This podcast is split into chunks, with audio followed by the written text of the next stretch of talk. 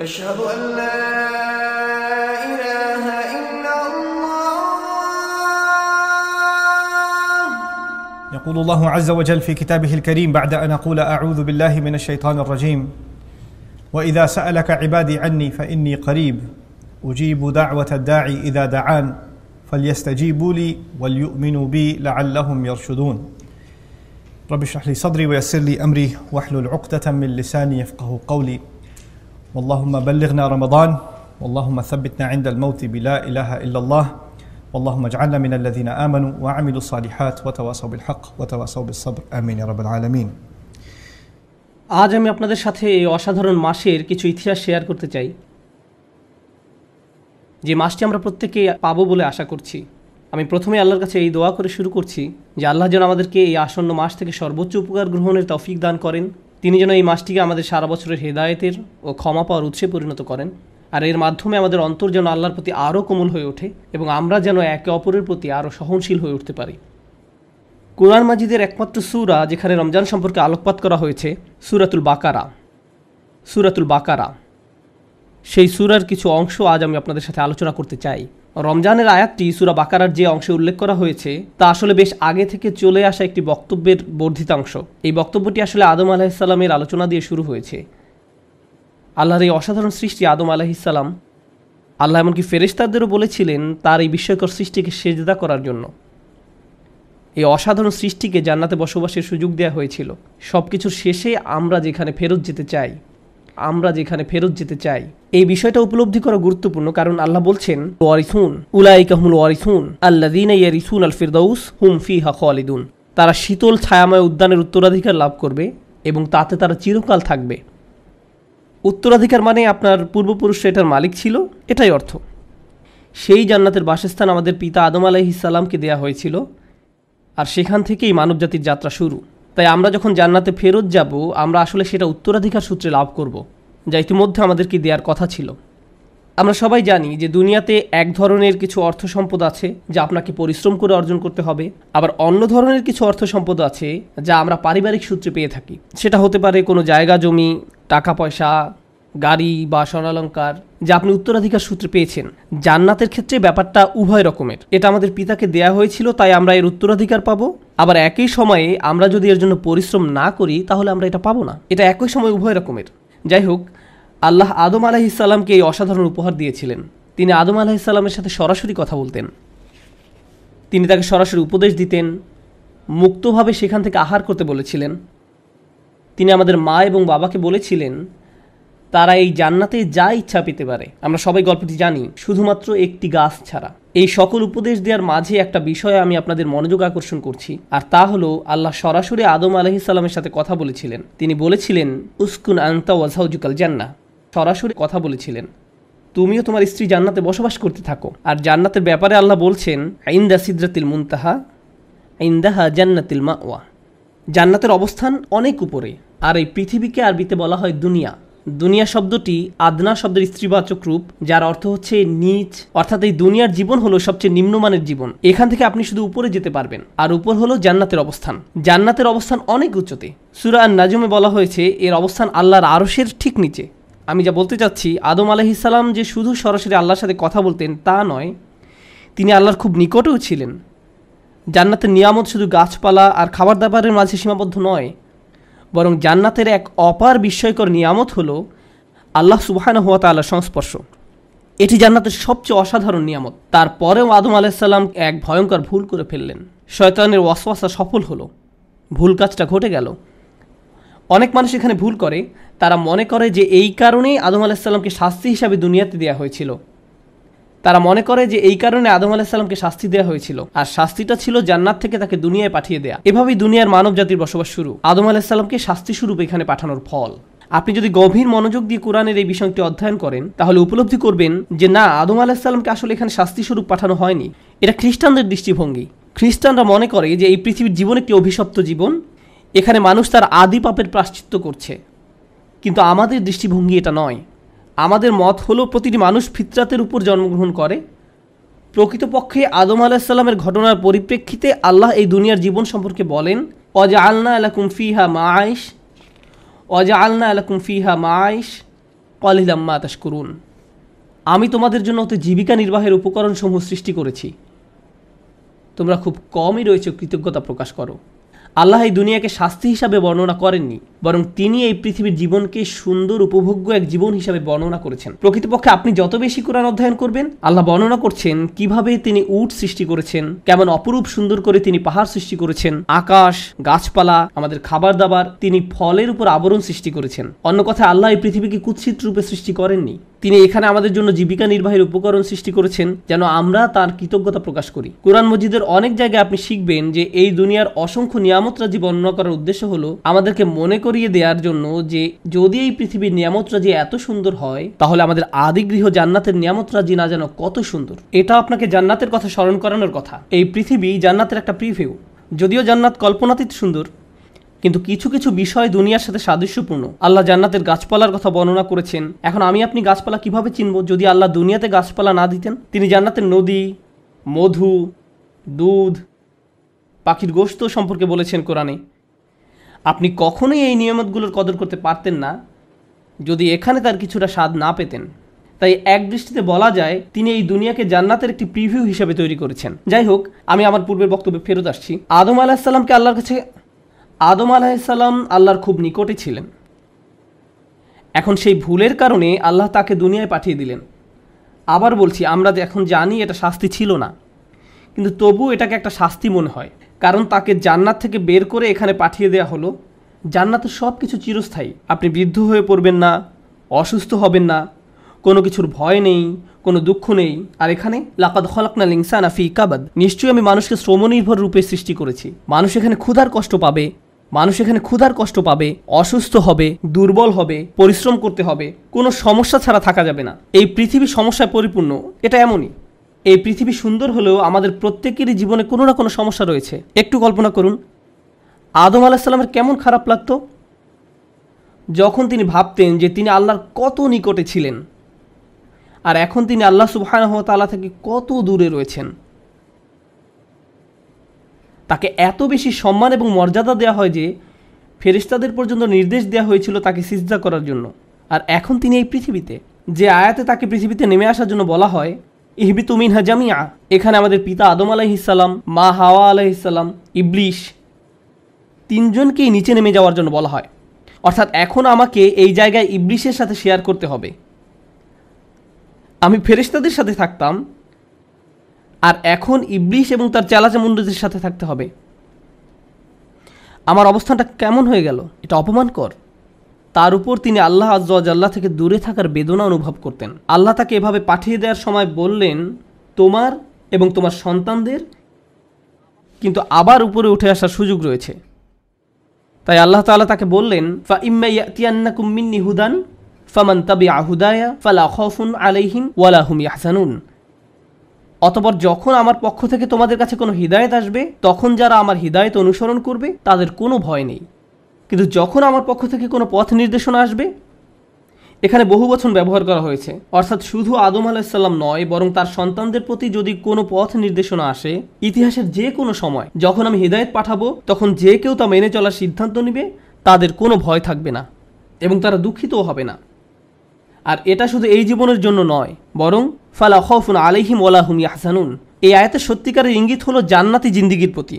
জান্নাতের অন্যতম একটা শ্রেষ্ঠ উপহার হলো সেখানে কোনো ভয় এবং দুঃখ থাকবে না। অর্থাৎ আল্লাহ তাকে বলছেন, এই হেদায়তের অনুসরণ করো, তাহলে তুমি আবার জান্নাতে উঠে আসতে পারবে। তুমি আবার তোমার আদিগৃহ জান্নাতে ফিরে আসতে পারবে। আদম আলাহিসাল্লামকে এই অঙ্গীকার দেওয়া হয়েছিল। ভালো কথা। এভাবে ইতিহাসের পট পরিবর্তন হতে থাকে। শতাব্দীর পর শতাব্দী একজন নবীর পর আরেকজন নবী একজন নবীর পর আরেকজন এভাবে অসংখ্য নবী এসে মানব জাতিকে আল্লাহর পথে ডাকতে থাকে। আদম আলাহিসাল্লামকে দেওয়া প্রতিশ্রুতির বাস্তবায়ন হিসেবে নবীরা এভাবে মানব জাতিকে আল্লাহর পথে ডাকতে থাকেন।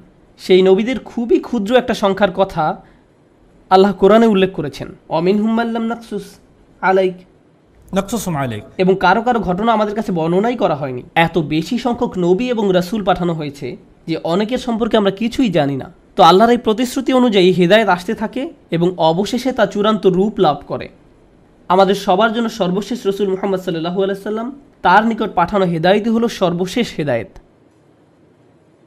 তো আল্লাহর এই প্রতিশ্রুতি অনুযায়ী হেদায়েত আসতে থাকে এবং অবশেষে তা চূড়ান্ত রূপ লাভ করে। আর সে হেদায়েত হলো কোরআন। আল্লাহ রসুল সাল্লাহ সাল্লামকে কোরআনকে খুব চমৎকারভাবে বর্ণনা করেছেন। তিনি বলেন হুয়া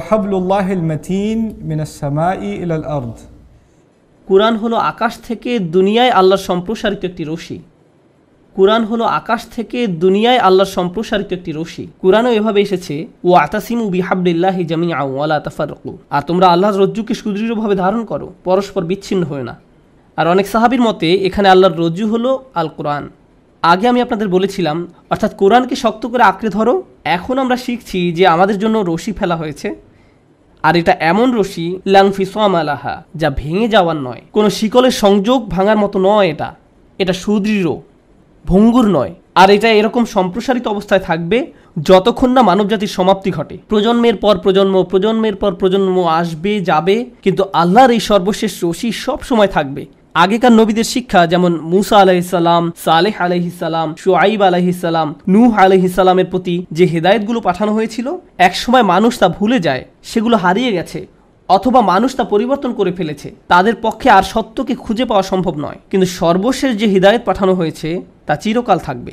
আর এর অনুসরণের মাধ্যমে মানুষ আবার জান্নাতে আল্লাহর কাছে ফেরত যেতে পারবে। আর তা হলো আল্লাহর বাণী আল কোরআন আর সেই কোরআন, অর্থাৎ আদম আলাহিসাল্লামকে দেয়া প্রতিশ্রুতি যেটা সুরা বাকারা শুরুতে দেয়া হয়েছিল, সেই প্রতিশ্রুতির চূড়ান্ত রূপ লাভ করে যখন আল্লাহ ঘোষণা দেন, শাহরু রমাবান আল্লাদি উনসিলা ফি হিল কোরআন। রমজান মাসই হলো সে মাস যাতে নাজিল করা হয়েছে কোরআন। এই কোরআন হলো আমাদের সবার জন্য, গোটা মানব জাতির জন্য আল্লাহর পক্ষ থেকে চূড়ান্ত উপহার, যা মেনে চলার মাধ্যমে মানুষ আবার তার আদি নিবাস জান্নাতে ফেরত যেতে পারবে। কারণ তা আমাদের পিতা আদম আলাহিসাল্লামকে উপহার দেওয়া হয়েছিল, যেন আমরা আল্লাহর নিকটবর্তী হতে পারি। এই আসন্ন রমজান মাসে আমরা আসলে কি উদযাপন করতে যাচ্ছি, তার একটি ভূমিকা আপনাদের নিকট উপস্থাপন করলাম। আমরা আল্লাহর প্রতিশ্রুতির বাস্তবায়ন উদযাপন করতে যাচ্ছি। আবার বুঝতে চেষ্টা করুন একটি প্রত্যাশার প্রতিশ্রুতির বাস্তবায়ন উদযাপন করতে যাচ্ছি। আবার বুঝতে চেষ্টা করুন, আপনারা অনেকেই হয়তো মনে করেন যে আপনি একসময় আল্লাহর অনেক কাছাকাছি ছিলেন। আমি অনেক ভালো মানুষ ছিলাম বা আমার হৃদয় এখনকার চেয়ে আগে আরও পরিষ্কার ছিল। কোনো কারণে হয়তো আপনি সেই পথ হারিয়ে ফেলেছেন। আরও অনেক দূরে চলে গিয়েছেন। এখন আপনার মনে হচ্ছে যে আপনি আল্লাহর কাছ থেকে এতই দূরে চলে গিয়েছেন যে আপনার আর কোনো আশা নেই। শয়তানের ধোকায় পড়ে আপনি একদম হারিয়ে গেছেন। একদম হারিয়ে গেছেন। আর আমি আপনাকে এটা বলতে পারি, আপনি বা আমি আল্লাহর কাছ থেকে নিজেদের যতই দূরে মনে করি না কেন, আল্লাহ প্রথম যেই মানুষটিকে জান্নাত থেকে দুনিয়ায় পাঠিয়ে দিলেন, সেই দূরত্বের সাথে আমাদের এই দূরত্বের কোনোই তুলনা চলে না। সেটা খুবই বড় ডিমোশন ছিল। এমন একজন যিনি আল্লাহর এত নিকটে ছিলেন যে আল্লাহ সরাসরি তার সাথে কথা বলতেন। তারপর আল্লাহ তাকে বললেন, তোমার সাথে আর সরাসরি কথা বলব না। এখন থেকে তোমার সাথে ওহি পাঠানোর মাধ্যমে কথা বলব। এত বড় ডিমোশন সত্ত্বেও তার আশা ছিল যে আল্লাহর পাঠানো ওহির মাধ্যমে আমি আবার আল্লাহর কাছাকাছি যেতে পারব। কোরআন আপনাকে জাহান নামে পাঠাতে আসেনি। কোরআন তো বলছে না যে আপনার কোনো আশা নেই। কোরআন আল্লাহর প্রতিজ্ঞা যে আমরা যতই ভুল করি বা আল্লাহর কাছ থেকে দূরে চলে যাই না কেন, আমরা আমাদের আদি পিতা আদম আলাহিসাল্লামের মতো হব এবং তবা করে ফিরে আসব। আমরা আমাদের আদি পিতা আদম আলাহিসাল্লামের মতো হব। আমরা কখনোই ইবলিশের মতো হব না। ইবলিস আর আরবিতে আবলাসা ক্রিয়ার একটা অর্থ হলো আশা ছেড়ে দেয়া। আমরা নিজেদের মাঝে আশা ধরে রাখব। আমরা নিরাশ হব না। আর যখন আপনি নিজেকে বলতে থাকেন যে আপনার জীবনের কোনো অর্থ নেই, আপনি খারাপ মানুষ, আমার কী বার করার আছে?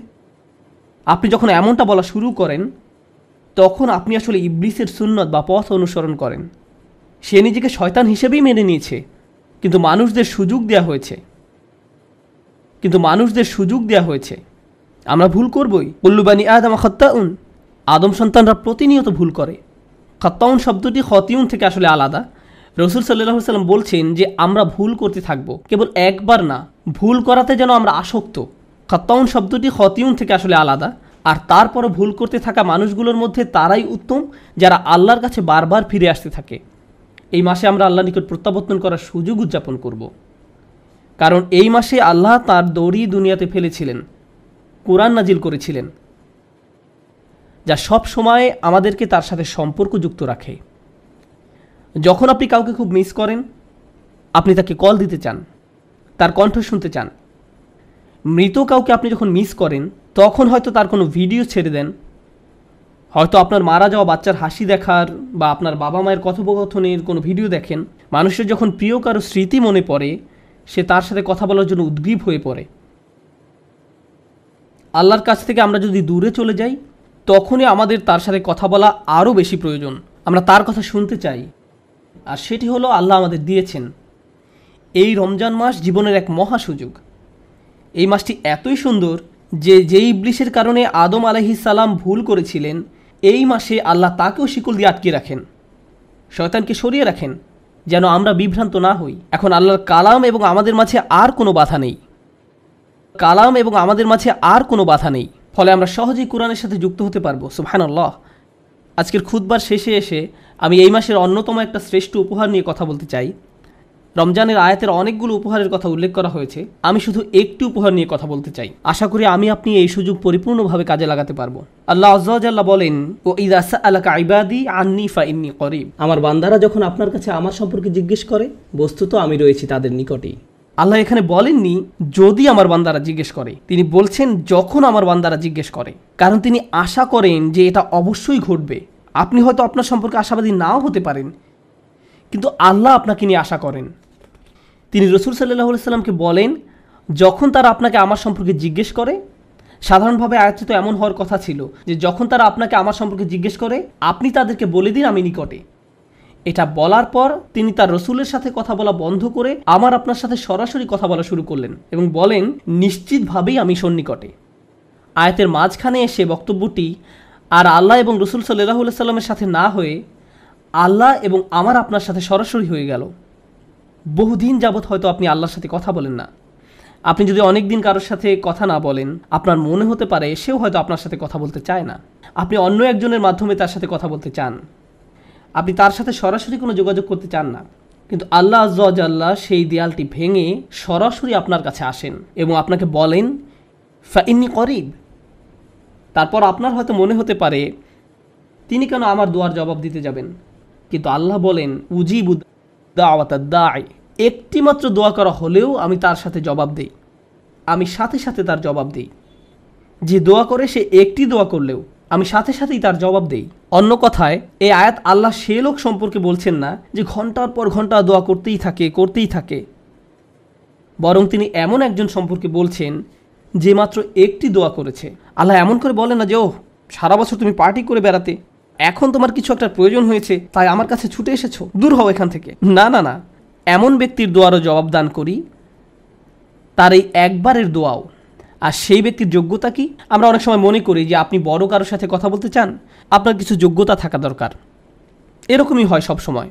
ধর্মীয় দৃষ্টিকোণ থেকেও মানুষ মনে করে, আপনি যদি আল্লাহর নিকট কোনো প্রার্থনা করতে চান, আপনার উচিত ভালো পোশাক পরা, মসজিদে যাওয়া দোয়া করার শ্রেষ্ঠ জায়গা হলো মসজিদে হারাম অথবা মসজিদে নববী। আরও ভালো হয় আপনি যদি পাপ করা বন্ধ করে দিয়ে দোয়া করতে পারেন। আর এই সবগুলোই সত্য।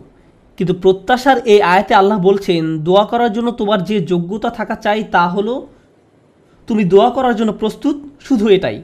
আপনি হয়তো চরম অন্ধকারে নিমজ্জিত কেউ হতে পারেন।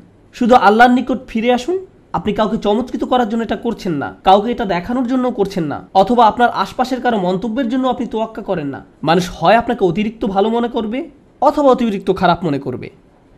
মানুষ মনে করতে পারে আপনি খুবই ভালো মানুষ, কিন্তু আপনি তো ভালো করেই জানেন আপনি কেমন। অথবা তারা মনে করতে পারে আপনি চরম কুপ্রবৃত্তির একজন মানুষ, আপনার মাঝে ভালো কিছুর অস্তিত্ব নেই, তারা আসলে আপনার সত্যিকারের অবস্থা জানে না। তো আল্লাহ জানেন, কিন্তু আল্লাহ জানেন, এবং আপনি নিজে জানেন। মানুষের ভুল মন্তব্যের কারণে নিজেকে প্রতারিত হতে দিবেন না। অনেক সময় এমনকি আপনি নিজেও আপনার প্রকৃত অবস্থা জানেন না কিন্তু আল্লাহ জানেন। লোকে আপনার সম্পর্কে ভালো বা মন্দ যাই বলুক না কেন এর প্রতি কোনো গুরুত্ব দিবেন না। আপনি শুধু আল্লাহর নিকট ফিরে আসুন এবং তার নিকট দোয়া করুন। আশেপাশে সব কোলাহল ভুলে যান আর যখনই আপনি দোয়া করবেন আল্লাহ সাথে সাথেই তার জবাব দিবেন। এ একটি রমাদান প্রসঙ্গে। বিশেষ করে আল্লাহ যেহেতু রমজান মাসে কোরআন প্রেরণ করেছেন তাই এই মাসে তাকে ডাকতে থাকুন। আল্লাহর কাছে বিভিন্ন জিনিস চাইতে থাকুন, আল্লাহর সাথে কথা বলুন, এই মাসে তাকে ডাকতে থাকুন। আল্লাহর সাথে কথা বলুন যখন আপনি একা থাকেন, আল্লাহর সাথে কথা বলুন যখন আপনি গাড়িতে থাকেন, আপনাকে আরবিতে কথা বলতে হবে না। তার সাথে পাঞ্জাবি, বাংলা, ইংরেজি যে কোনো ভাষায় আপনি কথা বলতে পারেন। আপনাকে তার সাথে বইয়ের ভাষায় কথা বলতে হবে না। সাধারণ কথ্য ভাষায় কথা বলতে পারেন। আল্লাহ সব ভাষা বুঝেন। আপনি যদি কোরআনের ভাষায় কথা বলতে না পারেন সমস্যা নেই। আল্লাহ আপনার নিকট থেকে সর্বপ্রথম যে বিষয়টা চান, তা হলো তার সাথে আপনি যোগাযোগ করুন, তার সাথে কথা বলুন, তাকে ডাকুন। কতজন মানুষ আসলে আল্লাহকে ডাকে? তার সাথে কথা বলে। তার নিকট কাকুতি মিনতি করে, কান্নাকাটি করে। এভাবে একা একা আল্লাহর সাথে কথা বলার সময় কেউ দেখে ফেলবে ভেবে আমরা বিব্রত বোধ করি। আল্লাহর সাথে কথা বলেন যখন আপনি গাড়িতে থাকেন। মানুষ ভাবতে পারে, আমার হয়তো মাথায় সমস্যা আছে। এটা কি বলা হয় ইমান বিল গায়েব? অদৃশ্যের প্রতি বিশ্বাস। আপনি যদি বিব্রত বোধ করেন, তাহলে মনে হতে পারে আল্লাহ আসলে আপনার কথা শুনছেন না। যদি আসলে বিশ্বাস করেন যে আল্লাহ আপনার কথা শুনছেন, তাহলে তার সাথে কথা বলুন। মানুষ যাই মনে করুক না কেন, এই কথোপকথন শুধু আল্লাহ এবং আপনার মাঝে। তাই তিনি আপনাকে প্রস্তাব দিচ্ছেন যে যখনই তুমি আমাকে ডাকবে, আমি সাথে সাথে তার জবাব দিব। আর এর বিনিময়ে তিনি আপনার নিকট একটা জিনিস চেয়েছেন, একটা অনুরোধ করেছেন। ফালিয়াস্তা জিবু লি। কাজেই তাদের কমপক্ষে আমার ডাকে সাড়া দেওয়ার চেষ্টা করা উচিত। আপনি আল্লাহর সাথে কথা বলছেন আর আল্লাহ বলছেন হ্যাঁ আমি তোমার ডাকে সাড়া দিব, কিন্তু তোমারও আমার ডাকে সাড়া দেওয়া উচিত বা অন্তত সাড়া দেওয়ার চেষ্টা করা উচিত। তিনি বলেননি সাড়া দাও, তিনি বলছেন সাড়া দেওয়ার চেষ্টা করো। ইস্তিজাবা, তুমি সাড়া দেওয়ার চেষ্টা করছ, এটা অন্তত আমাকে দেখাও। এখন আপনি যদি কারও ডাকে সাড়া দিতে চান, প্রথমত আপনাকে তার ডাক শুনতে হবে। কারও ডাক শুনতে না পেলে আপনার পক্ষে তো তার ডাকে সাড়া দেওয়া সম্ভব নয়। যদি কোনো প্রশ্ন করা না হয়, তাহলে তার জবাব দেওয়ার কথা আসে না। সুতরাং আল্লাহ যেহেতু আপনাকে সাড়া দিতে বলেছেন, তার মানে তিনি আপনাকে প্রথমে তার কথা শুনতে বলছেন। কিন্তু কীভাবে আপনি আল্লাহর কথা শুনবেন?